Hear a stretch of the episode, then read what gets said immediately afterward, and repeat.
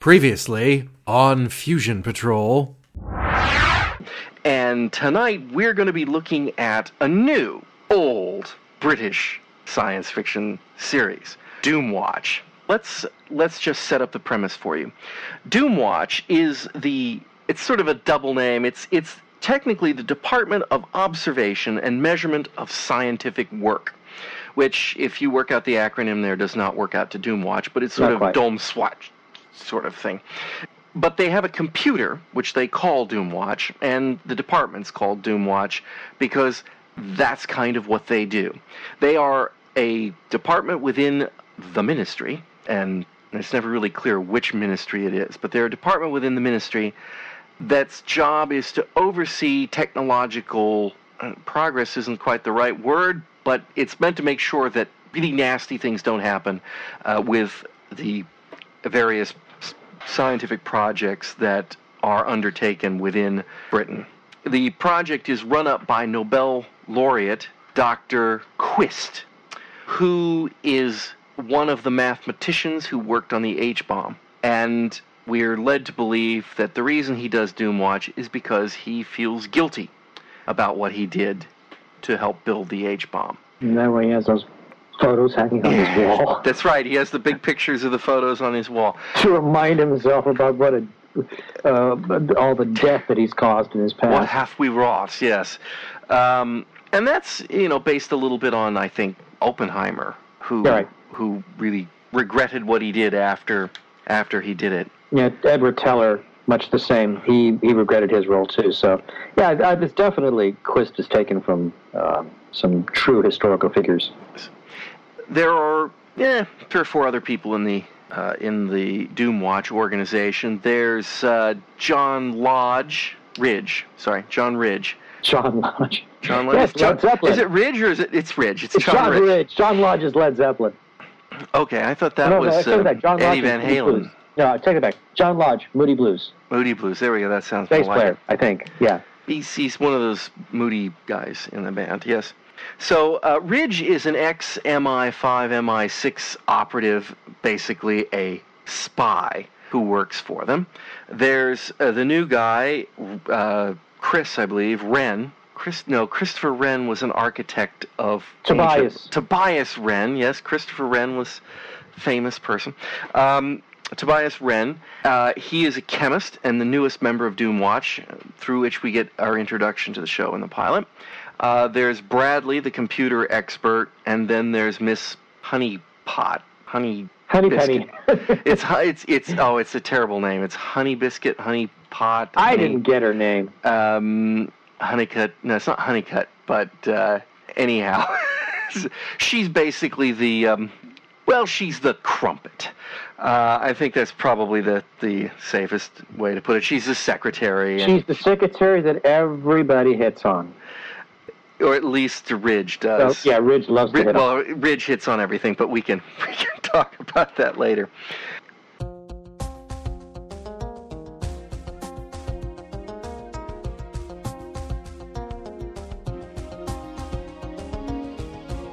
We take a single episode of a science fiction TV series and overanalyze it to within an inch of its life. This is the Fusion Patrol Podcast. Welcome to the discussion.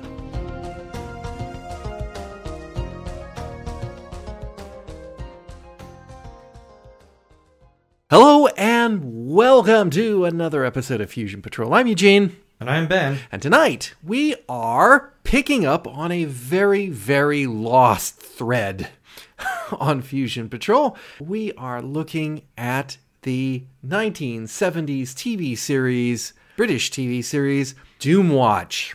And Ben and I started watching Doomwatch uh, and podcasting God. it in 2011. Was it that long ago? 2011 through 2013, we made it through five episodes of Doomwatch. because that's all we had. Well, we had others, but but you, you, you, these were VHS transfers, so they were not the best of quality. Yeah, and they were very far down the generational chain too. They were terrible, and of course, Quite. Doomwatch is now out on DVD. Um, uh, Most of it. Well, what exists is out on DVD. So, Doomwatch, like many shows from Britain in the day, uh, has been erased or lost or gone. And so there are quite a few episodes that are missing. And um, we're going to do the ones that that exist Aren't missing. That aren't missing. They aren't missing episodes. And if they ever come along and do animated recreations or something, well, that's another story. But uh, uh, so Doomwatch, Doomwatch. If you don't know, I'm going to give you the background so you don't have to go back and listen to our old episodes. They are on the site. However, I tried listening to them so that we would be back in the back in the vibe. And uh, uh, you know, sometimes you shouldn't listen to your own work. That's uh, that's horribly outdated. The, the audio quality and the, uh, you know, just the the sophisticated pattern wasn't there. I mean, you know, it was it was early days. So um, we are picking up with the Red Sky. Uh, if you want to catch the earlier episodes, they are out there. Um, one question that, I, that I'm going to put out here, and, and this is this is one we've done a sidecar somewhere along the line on, is what constitutes science fiction, and is Doomwatch science fiction? Oh, when I used to be with Slice of Sci-Fi, that was a big question. Uh, we started. We, we we decided to stop calling it science fiction. We started just calling it speculative fiction, Right. which really broadens the whole landscape if you call it that. Yeah. and in this case, Doomwatch is, is very, you know, it's not about bug eyed monsters or it's not about, um, uh, you know, alien invasions. This is, it, it's entirely about real technological concerns of the age. It's and, a series by which we demand and we smack Mary Shelley. We demand that she apologize, and we still beat her with a wet carpet and it's every episode. You know, Kit Pedler and Gerry Davis, the creators of the Cybermen, who who you know were very much into that vibe of you know when science goes wrong. And Doomwatch is just an extension of that. And I am just gonna I'm gonna just quickly run over the five episodes that we did. So uh, there was the plastic eaters. That was about a virus that was being created to eliminate plastic waste things we hear about even today, they're still working on getting out and causing havoc because, eh, you know, that stuff happens. Uh, we had one on Tomorrow the Rat, which was somebody trying to genetically modify rats to be kill other rats and it turned out they started going after people and gaining intelligence There's your Frankenstein monster. uh-huh there was Project Sahara, which was uh, a story about how the government's computers were compiling so much data on people that they could like profile people. This is early 1970s people. Pretty forward thinking. It it is, and there was uh, Doomwa. There was uh, Re-entry Forbidden, which one was about the dangers of space exploration, and I think they were using an atomic rocket, and uh, something went wrong, and they basically had to shoot the astronauts into uh, into deep space and uh, to die. Yeah, And really, really grim. it was. And then there was the Devil's Sweets, which was um, somebody was making candy that was causing people to smoke more. It was like a marketing campaign. I mean, it, it's it, it, it was uh, all of it is stuff that you know ripped from the headlines or or prescient uh, concerns. And so today we take up with the Red Sky. Environmentalist Bernard Cully and his daughter Dana pull up to the lighthouse of Tommy Gort just in time to see him mindlessly walk to the cliff and fall over. Meanwhile, at Doomwatch HQ, Quist is in a foul mood. The government wants to shut him down, and he's working too much, taking on too much responsibility, and it's driving his staff to fits. After a showdown, Quist agrees to take a few days off. He goes to Kent to visit Bernard Gully, who is an old friend of his and who has also happened to call Quist and asked for his help with sound problems coming from a nearby research facility. Bernard's investigation revealed that Gort was seeing the fires of hell. Soon, Bernard sees them too when he's subjected to a strange sound and visions. At first, Quist dismisses the problem, but later, when it happens again and Bernard has a fatal cerebral hemorrhage, he takes it very seriously, calling Wren and Lodge up from London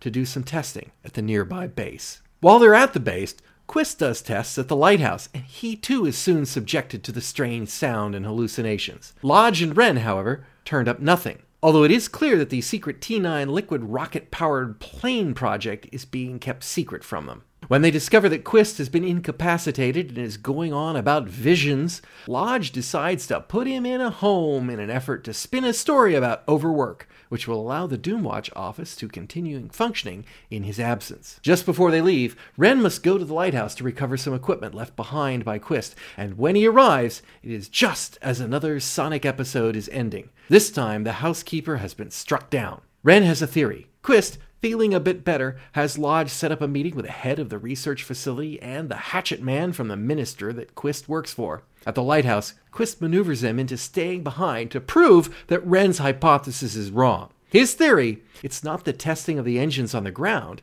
it is a daily overpass of a test plane traveling at Mach speeds combined with the unique shape and position of the lighthouse that is causing a standing wave of sound, strong enough to break glass, induce the eye to produce visions, and cause brain damage. Wren was right, and the day is saved. But not really, because all this military stuff is too important to stop, so it'll just tear down the lighthouse and then continue with the work. The end. Or is it?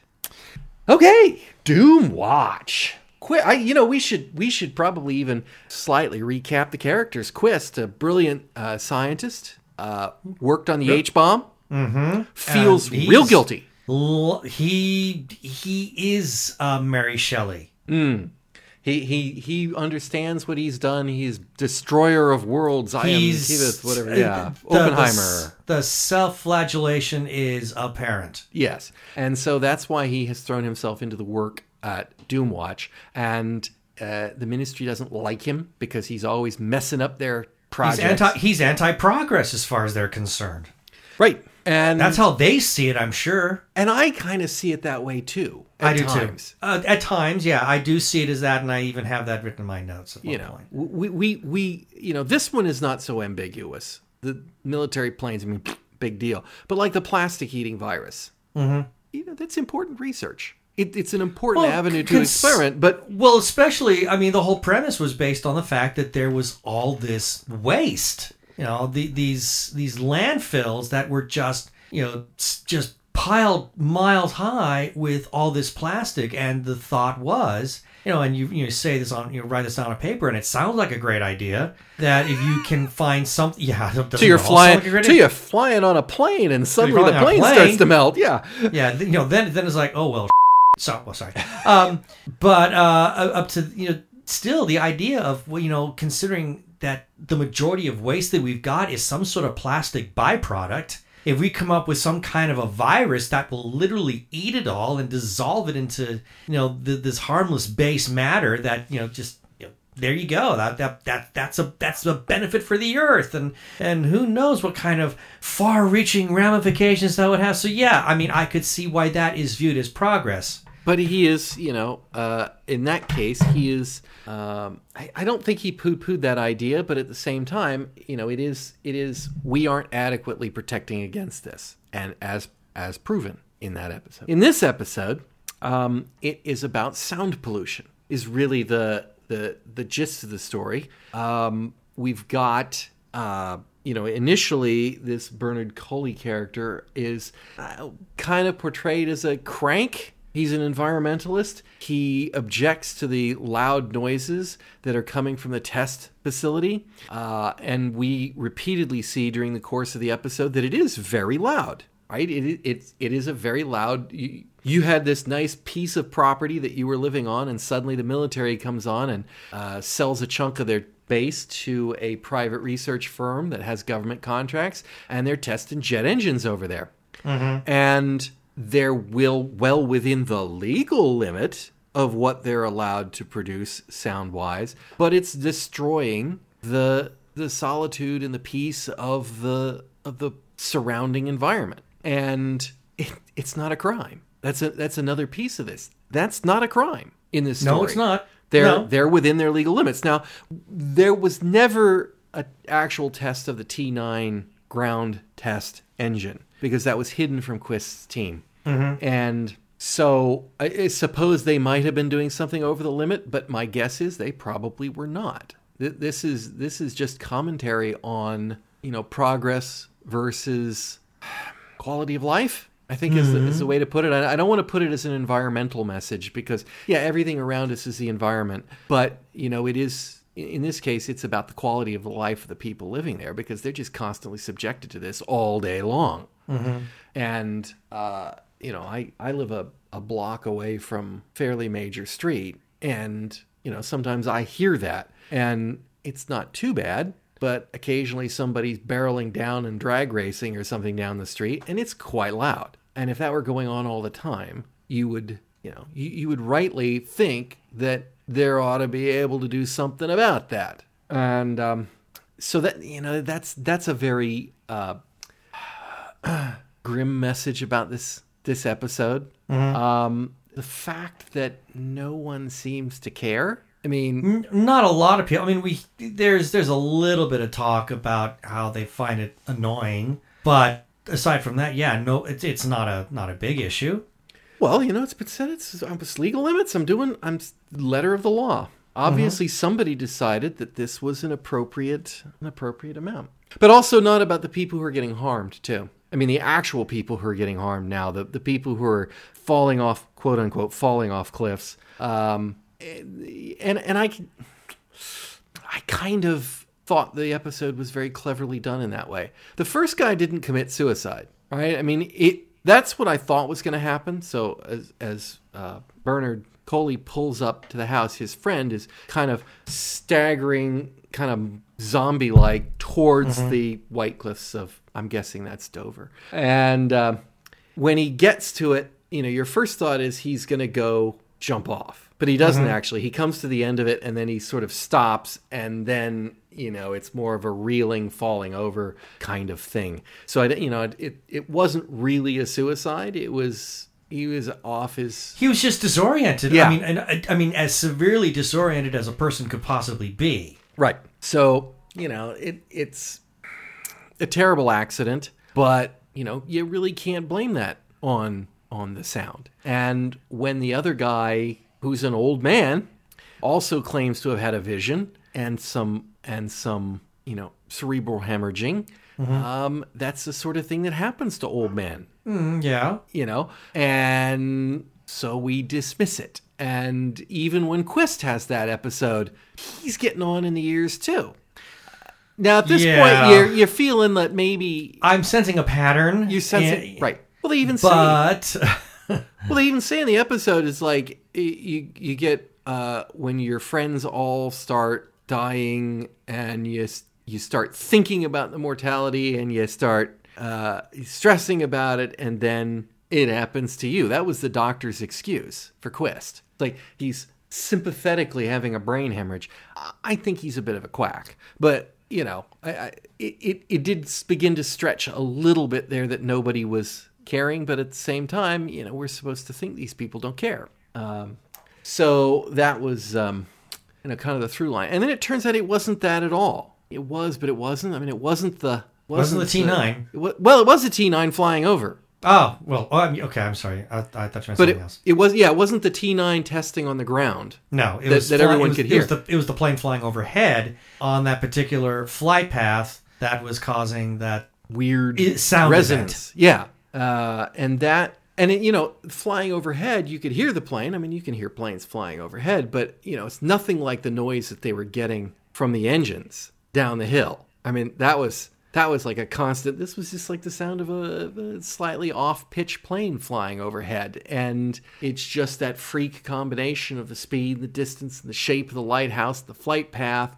and um, that would set up this standing wave in the cone of the tower that was able to uh, vibrate the the brains of these people, the eyes and the brains, and and cause the damage. And you know what we're left with at the end of this story is you know well, good thing we solved that problem. Um, let's tear the lighthouse down. Obviously, And therefore it's not a problem anymore. Not a problem. But you know when these planes go into production, they're going to be flying over who knows what. Mm-hmm. You know how many people are they just going to kill on the ground as they fly by? Well, I think the implication was is that uh, Gort's cottage, where this was all happening, was just a one-off. Well, that, certainly that's what they're treating it, and and I don't want to say that it, that isn't a true statement, but who It's how it felt like how they were might- treating it, though. Well, yeah, that's absolutely how they're treating it. And I suspect that they probably sat down and did some calculations. Said, well, you know, it flies on the flight path we're testing. It's flying over a thousand homes. And this is a weird looking thing. Eh, you know, eh, I guess it's one in a million. Never happen again. But, you know, they're leaving you with the whole unintended consequences moral. Like, as we continue to do these things, there will continue to be more and more of these uh, one-off events where people will die, or you know, there there could be other lighthouses, there could be uh, there could be other shapes, there could be people in bell towers. You never can tell. I mean, it, it just just uh, um, showing the the and I, you know, I'm not I'm not sure they're wrong. Mm-hmm. You know, to continue the project. Yeah, I was wondering about that as I, you know, when this episode came to an end. Um, I mean, I I did not find myself squarely on one side or the other of the issue. I, I was able to see both sides of it, and maybe that was the whole point to create conversation. I wonder. I mean, I've never, I've never seen anything out of the the, the, the Doomwatch so far that made me think that they were trying to do anything other than moralize on one side of the argument. And you know, not necessarily the same writer here, but uh, as some of the past episodes. But it, um, yeah, you, you just kind of, you just kind of think about it and say, well, do we stop every time when you get something like that? Do we, do we, you know, you know, that's it. Sorry, T9 jet engine, can't have it. Sorry, killed somebody on the ground once. You know, if if we did that, Oh, nothing. would There'd be no advancement of any sort. if we had that idea, that that mindset back, Oh, we- we never would've gone to the the moon. Industrial Revolution, we'd have nothing. We'd have nothing. Uh, I've got to remember the the poor Peace astronauts who died during a, uh, when they were testing Apollo One. Mm-hmm. So yeah, I we, we we wouldn't have done in, in oh, yeah, technological advancement would have just stopped. Like, oh, car hit somebody. Yeah, that was a bad idea. Yeah, we yeah we yeah, we can't have that. And, and perhaps in some way it is a bad idea. I mean, the the car is a great example of a modern economic boon and a technological marvel and a hurtling death machine that that is both killing people all the time and slowly destroying the planet. So I mean, it, it is there is two sides to the story, uh, and but if you if you stopped it at the first sign like they are here, then then we would not be anywhere. Mm-hmm. And and is that overreacting, or or is there a price that we have to pay to keep moving on? I don't know. I don't know what the answer to that is. Um, this is definitely a Quist story. Um, but we do have the other characters in in lesser degrees. John Lodge and Toby Wren uh, are the two next major. John Lodge, The yeah, the Bondian guy. you just went very moody blues on me. Is that It's John Ridge. Ridge? Sorry, that's why. Well, okay, John Ridge. Yeah, John Lodge is the bass player for the Moody Blues. Lodge Ridge. See, it's been a long time since I watched this. It's been at least Ah. a day or two. Um, Okay. Ridge, yeah, Ridge. Um, I was kind of disappointed in him. in Uh, this yeah, I episode. was beyond disappointed. I was pissed off at the guy. Well, I mean, think I was disappointed because they did not play him up for the complete and absolute sexist pig that uh, that he has been in No, previous no. episodes. Wow. Here he's just a jerk. Yeah. He's ju- he's really coming down on Quist on everything. When they finally get to uh, this this part of England, you know, th- this countryside, you know, who is who's the biggest naysayer in all of this? There is, you know, it's Ridge. He's just being awful about it the entire time. He's being like the Mister Skeptic, beyond Mister Skeptic, you know, and like, oh, we really need to get, you know, we need to get Quist into a nursing home, et cetera, et cetera, et cetera. And then finally, when they get the manager of the test bay of the of the, of the, uh, the the test program and the minister to finally show up and it's start, they start talking about Quist's uh, his his concerns. What does Ridge do? Well, yeah, he but he's yeah he's usually right. And I thought you piece of work, you know how dare you almost. You know the funny thing is about Ridge. I mean, I think he is fiercely loyal to Quist in some ways. Um, he he clearly sees the value of the work of Doomwatch. Um, when he, at the beginning, he is being a real jerk to Quist, and he's got good, he's got reason to. I don't know that that's the way to go about it, but Quist is clearly a bit round the bend. Uh, he, is- he's is being very testy. very testy, very stressed, and you know we don't see it, but it's it's implied or it's dialogued that you know he is working ridiculous hours. He's taking everything on himself to get it done when he has a team there. He's you know he's obsessing about getting Doomwatch because he's worried that the ministry is going to take Doomwatch away. But if he blows a gasket, which is what I think Ridge is really concerned about. I think that's that's his concern is that Quist will blow a gasket. Mm-hmm. And if he blows a gasket, they will destroy Doomwatch. And he is both at his degree concerned about Quist and he's concerned about Doomwatch. And I don't think it's just because, hey, that's my job. I think he is I think he is committed to the idea of Doomwatch. it's just he is he is quite the abrasive personality. You know, even in the earlier episodes when he's being a sexist pig, he's an abrasive sexist pig. Yeah. He's not he's not just a sexist pig. Um, he even when he is he is wooing the ladies, he woos them with the most abrasive manner I've ever seen. You know, Sean Connery Bond was a jerk. This Yes, guy takes it up a level, and um, we didn't get to see that part of his character in this particular. Episode. Not episode this one. no, we didn't. No. Um, but now, my question is later, when Quist has his little episode and Ridge has him put in a home, basically, arranges to put him in a home.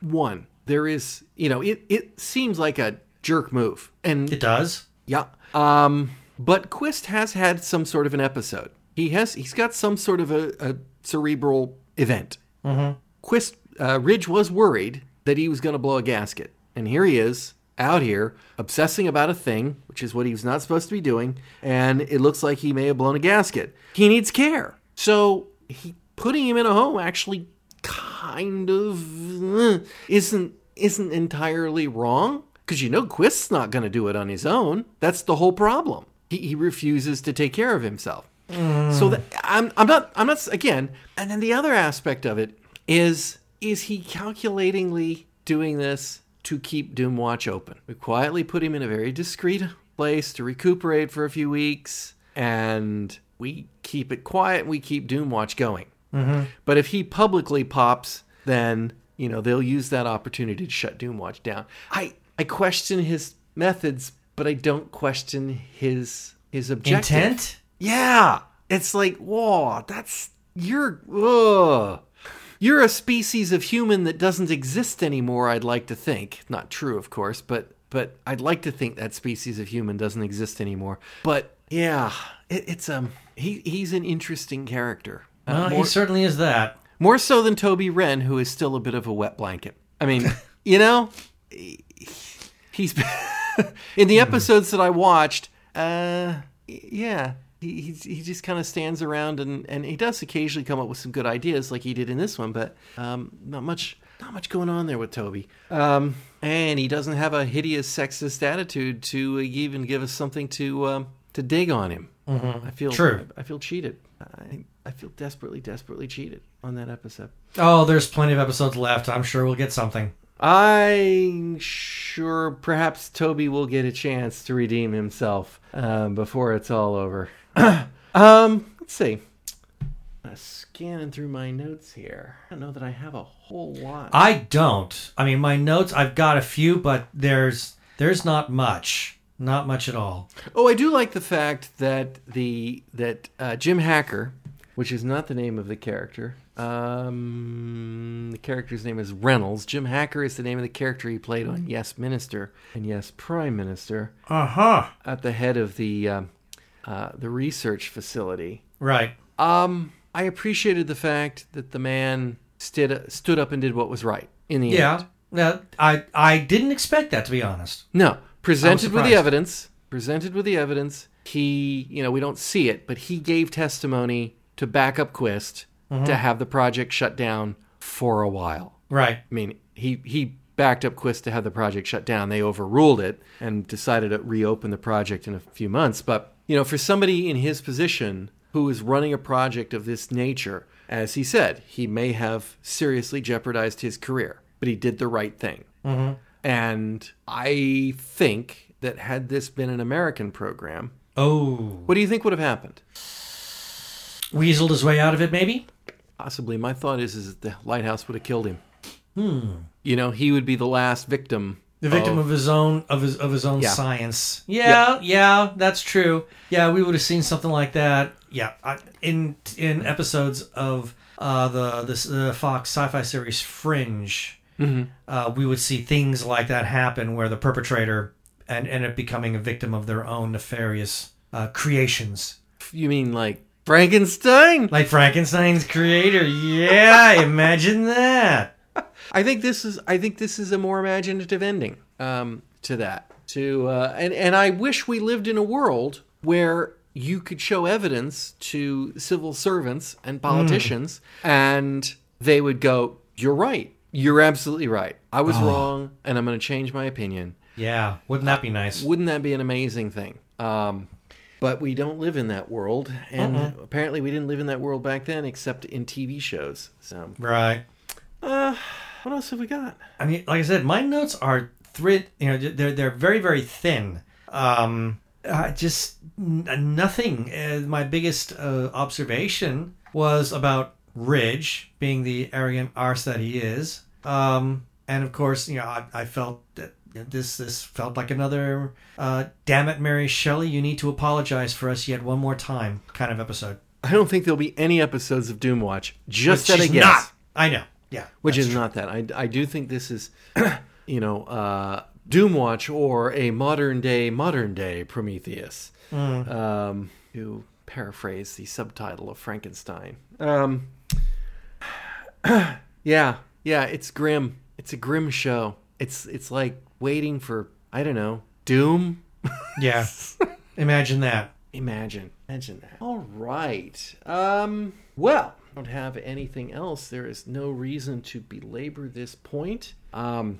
We're gonna pick up Doomwatch as our regular, uh, in regular rotation now, so that we can try to crank through them. Um. It's gonna take a little while, as as many things do, but uh, this is our project, and we're just gonna see if this show depresses the heck out of us time and time again. Although I did rewatch the rat one and I loved the rat one. I really loved the rat. Episode. Tomorrow the Rat? Tomorrow the rat. I loved that. That was just awesome. Rats attacking babies. Ah, it was so much fun. Anyway. All right, well, Ben, thank you for joining me. Oh, sure thing. And listeners, I hope you'll join us all again next time on Fusion Patrol. Cheers. You've been listening to Fusion Patrol, a listener supported podcast. Find out how you can be a sponsor and get early access to all episodes and more at patreon.com slash fusion patrol. Come join the conversation on Facebook or Twitter. All episodes are available at fusionpatrol.com. Our music is Fight the Future by Amberwolf. This has been a Lone Locust production.